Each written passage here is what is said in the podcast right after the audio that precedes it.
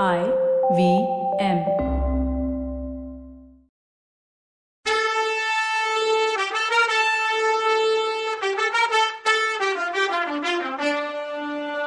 வணக்கங்க. நான் கவிதா பேசுறேன். வெல்கம் டு கதை பாட்காஸ்டின் பொன்னியின் செல்வன். இது எபிசோட் நம்பர் நூத்தி பன்னெண்டு. கந்தமாறன் வந்தியத்தேவனை ஸ்னேக துரோகின்னு குற்றம் சொல்றான். யாருக்கிட்ட ஆதித்த கரிகாலர் கிட்ட அதை கேட்டு ஆதித்த கரிகாலர் எப்படி ரியாக்ட் பண்றாருன்னு வாங்க பார்க்கலாம். கந்தமாறன் இப்படி சொல்லி முடிச்சதும் கரிகாலர் இடு இடுன்னு சிரிச்சாரு. கந்தமாரா வந்தியத்தேவன் உன் முதுகுல குத்திட்டானா? அப்படியா சொல்ற? நீ என்னத்துக்கு அவனுக்கு முதுக காட்டிட்டு நின்னு கேட்டாரு. கந்தமாறனுக்கு முகம் தொங்கி போச்சு. கண்ணெல்லாம் செவந்து உதடு துடிச்சுது. ஐயா சிரிக்கக்கூடிய விஷயமா இது? அப்படின்னு கேட்டான் அதுக்கு கரிகாலர் கந்தமாரா நான் சிரிக்க கூடாதுன்னு சொல்றியா? சிரிப்புங்கிறது மனுஷங்களுக்கு மட்டுமே கிடைச்சிருக்க ஒரு வரம். மாடு ஆடு குதிரை சிங்கம் இந்த மாதிரி மிருகங்கள்லாம் சிரிக்காது. சிரிக்க முடியாது. வேடிக்கையா ஆக்ஷன்ஸ் பண்ற குரங்கு கூட சிரிக்காது. மனுஷ ஜென்மம் மட்டும்தான் சிரிக்க முடியும். நானே சிரிச்சு ரொம்ப நாளாச்சு. எனக்கே நான் சிரிக்கிறத பார்த்து ஆச்சரியமா இருக்கு. நீ என்னைய சிரிக்க கூடாதுன்னு சொல்றியே அப்படின்னாரு. ஐயா நீங்க சிரிக்கிறது எனக்கும் சந்தோஷம்தான். ஆனா நான் இந்த சூராதி சூரனுக்கு முதுக காட்டிட்டு நின்னதா நினைச்சு நீங்க சிரிக்க வேண்டாம். நான் எதிர்பாராத நேரத்துல என் பின்னால மறைஞ்சிருந்து குத்துனவன் இவன். துர்காதேவி அருளாலையும் ராணி நந்தினி தேவி என்னை கவனிச்சுக்கிட்டதாலையும் தான் நான் பொழைச்சேன். இவன் செஞ்ச துரோகத்தை நீங்களே விசாரிச்சு நியாயம் சொல்லுங்க. இல்லை இவனுக்கு நானே என் கையால தண்டனை கொடுக்கறேன். அதுக்கு பர்மிஷன் கொடுங்கன்னா நான் கந்தமாறு நண்பா நானே அவசியம் விசாரிச்சு நியாயம் சொல்றேன். செம்பியன் குலத்து மன்னர்கள் கிட்ட ஒருத்தன் நியாயம் கேட்டு அவனுக்கு நியாயம் கிடைக்கலன்னு பேச்சு வந்ததே கிடையாது. எங்க பரம்பரையிலேயே முதல் மன்னனான சிபி புறாவுக்கு நியாயம் கிடைக்கணுங்கிறதுக்காகத்தான் தான் சதைய வெட்டி கொடுக்கலையா? எங்க வம்சத்தை சேர்ந்த மனுநீதி சோழனும் பசுவுக்கு நீதி கிடைக்கணும்னு தம் பையனையே பலி கொடுக்கலையா? நீ புறாவை விட பசுவை விட ஒன்னும் மட்டமானவன் கிடையாது. உனக்கும் நீதி கிடைக்கும். இவனை நான் விசாரிக்கிறேன். அது வரைக்கும் பொறுமையாயிருன்னாரு. வல்லவா உன் பையனை எப்படி இருந்துச்சுன்னு மற்ற விவரம் சொல்றதுக்கு முன்னால இவனோட புகாருக்கு ரிப்ளை பண்ணிடுறது நல்லது. என்ன சொல்ற? நீ இவனை பின்னால இருந்து குத்துனியா? அப்படிப்பட்ட கேவலமான விஷயத்த நீயா செஞ்ச? அப்படின்னா ஏன் செஞ்சேன்னு கேட்டார். அதுக்கு வல்லவன் இளவரசே நான் இந்த வீராதி வீரனை குத்தவும் இல்லை அதுவும் பின்னால இருந்து குத்தவே இல்லை. முதுகுல குத்துப்பட்டு காயம்பட்டு கிடந்தவனை கொண்டு போய் சேந்தனமுதன் வீட்டில் விட்டு காப்பாத்தினேன். ஆனா அதை செஞ்சதுக்காக இப்போ வருத்தப்படுறேன். இவனை அங்கேயே அப்பவே நெஞ்சில குத்தி போட்டிருக்கணும்னா ஸ்னேக தர்மம்னு ஒன்று இருக்கே. அதை நினைவுல வச்சு என் முதலாளிக்கு செய்ய வேண்டிய கடமை ஒன்று விட்டு போச்சு. ஐயா இவன் என்ன ஸ்னேக துரோகின்னு சொல்கிறான்ல உண்மையா பார்த்தா இவன் தான் ஸ்னேக துரோகி எஜமான துரோகி. இவன் முதுகுல குத்துனேன் குத்துனேன்னு சொல்றான்ல அது எங்க என்ன சுச்சுவேஷன்லன்னு கேளுங்க. தஞ்சாவூர் கோட்டையில ரகசிய சுரங்க வழியில இவன் யார எதுக்காக பெரியவர் அரண்மனையில கொண்டு போய் விட்டுட்டு திரும்பி வந்தான்னு கேளுங்க. பொக்கிஷ நிலவரையில இவன் அன்னைக்கு யார பார்த்தான்னு கேளுங்க. ஆடி பதினெட்டு அன்னைக்கு நைட்டு கடம்பூர் அரண்மனையில என்ன நடந்துச்சுன்னு கேளுங்க. அன்னைக்கு மூடு பல்லக்குல மறைஞ்சு இங்க கொண்டு வந்தத யாரன்னு கேளுங்க அப்படின்னா. இத கேட்டதும் கந்தமாறனுக்கு உடம்பு நடுங்க ஆரம்பிச்சிருச்சு. வாய் கொளற அடே நிறுத்துடா உன் பேச்ச. இல்லைன்னா இந்த வேல் தான் பதில் சொல்லுன்னா ஆதித்த கரிகாலர் படப்படப்பாவோ நடுங்கிற பேச்சோடையும் இருக்க கந்தமாறனை பார்த்து ஆச்சரியமானாரு. அவகிட்ட இருந்த வேலை புடுங்கி கம்பு மாதிரி அனாயாசமா உடைச்சு போட்டாரு. உடஞ்சதை தூக்கி எறிஞ்சிட்டு ஜாக்கிரத கந்தமாரா என் ஃப்ரெண்ட்ஸு என் முன்னாடி சண்டை போடுறத பார்த்து நான் சும்மா இருக்க மாட்டேன். பார்த்திபா இவங்கள யாராவது இனி வாளையோ வேலையோ கையில எடுத்தா அரெஸ்ட் பண்ண சொல்றேன் அப்படின்னாரு. உடனே வல்லவன் பொறுப்பா தக்கிட்ட இருந்த வாழை எடுத்து பார்த்திபன்ட்ட கொடுத்துட்டான். பார்த்திபன் அதை வேண்டா வெறுப்பா வாங்கிக்கிட்டான். ஆதித்த கரிகாலர் திரும்பவும் கந்தமாரா நீ சொன்ன புகாருக்கு அவன் பதில் சொல்லிட்டான். அது எவ்வளவு உண்மைன்னு நான் விசாரிச்சு பதில் சொல்றேன். அவன் கேட்ட கேள்விக்கு நீ என்ன சொல்றன்னு கேட்டாரு. கந்தமாறன் தட்டு தடுமாறி மென்னு முழுங்கி ஐயா அந்த விஷயத்தெல்லாம் பத்தி நான் யார்கிட்டயும் சொல்றது இல்லைன்னு சத்தியம் பண்ணியிருக்கேங்கய்யா அப்படின்னு பம்முனான். பார்த்திபன் அப்போ குறுக்க வந்து அரசே இவங்க ஒருத்தர் ஒருத்தர் புகார் சொல்லிக்கிறத பார்த்தா ஏதோ பொண்ணு விஷயமா இருக்கும்னு நினைக்கிறேன் எதுக்கும் இவங்கள தனித்தனியா கேட்கறது நல்லதுன்னா. ஆமா பார்த்திபா நானும் அப்படிதான் நினைச்சேன். நீங்க மூணு பேரும் தனித்தனியா பழுவூர் ராணிய பார்த்து மயங்கி விழுந்திருக்கீங்க. அதனால தான் ஒருத்தர் ஒருத்தர் முழுங்கிட பார்க்குறீங்கன்னு சிரிச்சாரு.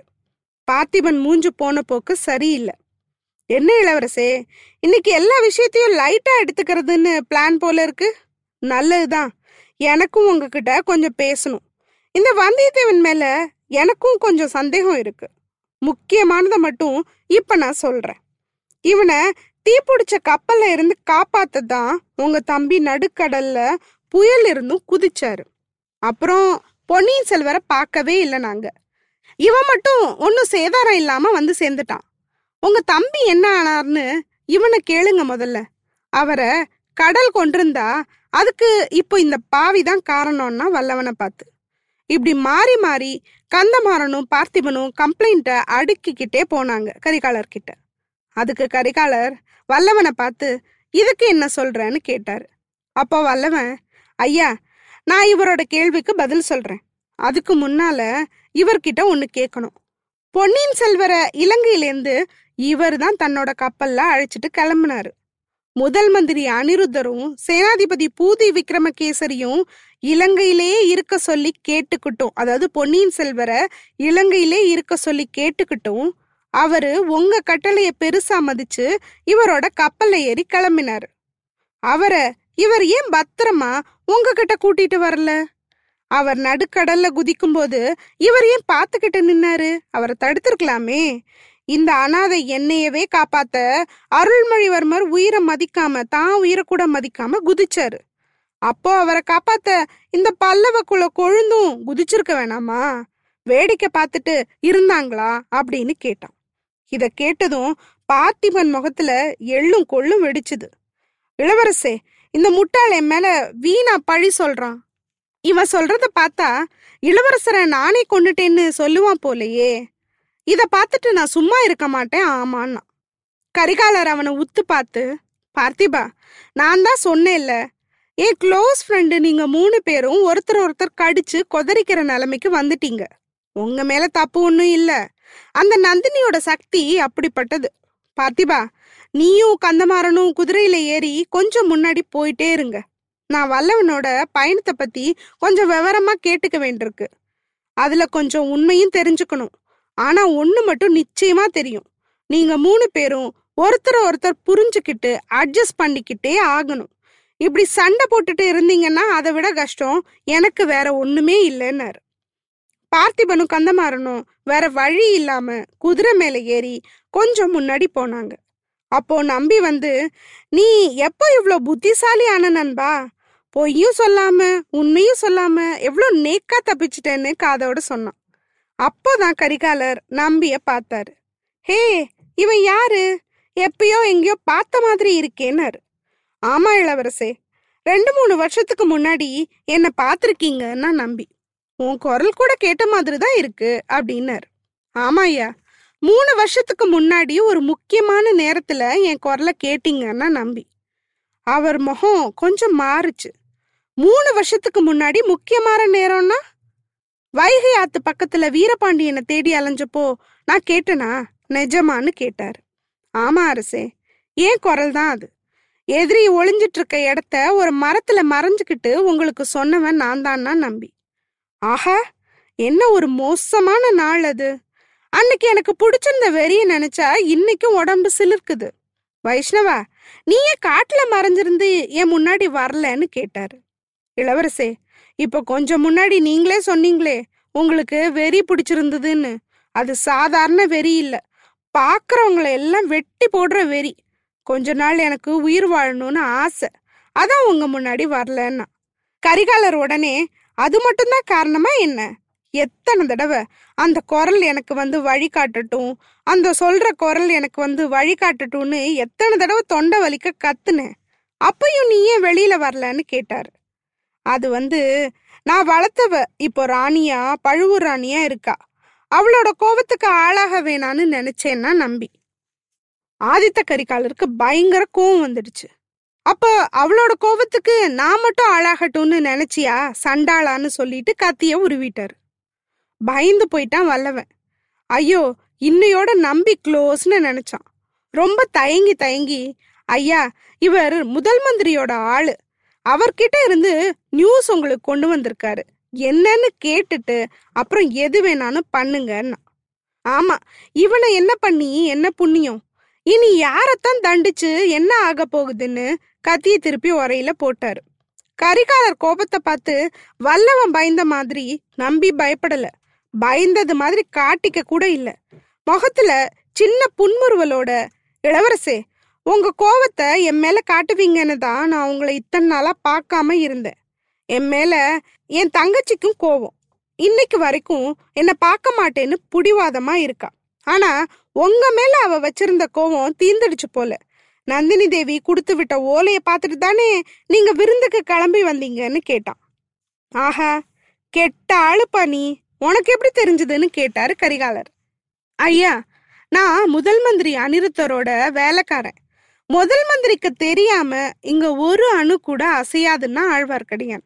அதுக்கு கரிகாலர் பார்த்துக்கிட்டே இரு. ஒரு நாள் இந்த அன்பில் அனிருத்தனையும் ஒன்னையும் சேர்த்து நாடு கடத்திடுறேன்.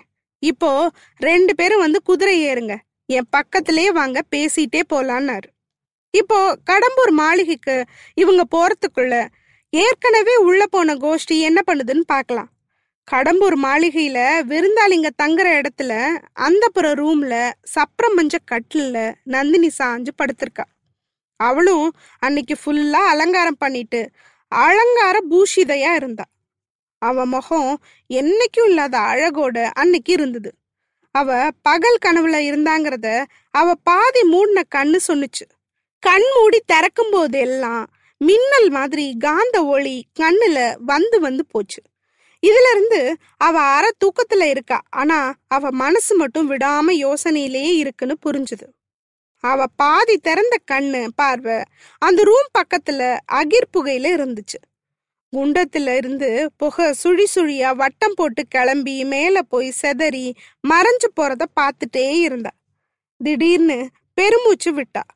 ஆமா நான் கண்ட கனவெல்லாம் இந்த புகை மாதிரியே சுழியா ஒன்றும் இல்லாம போயிடுச்சுன்னு தனக்கு தானே பேசிக்கிட்டா. ஏம்மா நீ ஒன்று நினைச்சா அது நடக்காம போயிடுமா என்ன? என்னம்மா இப்படி பண்றீங்களேம்மா? எங்களையே பைத்தியமா அடிக்கிறியே. அடுத்த எபிசோட்ல பார்க்கலாம். அது வரைக்கும் நன்றி வணக்கம்.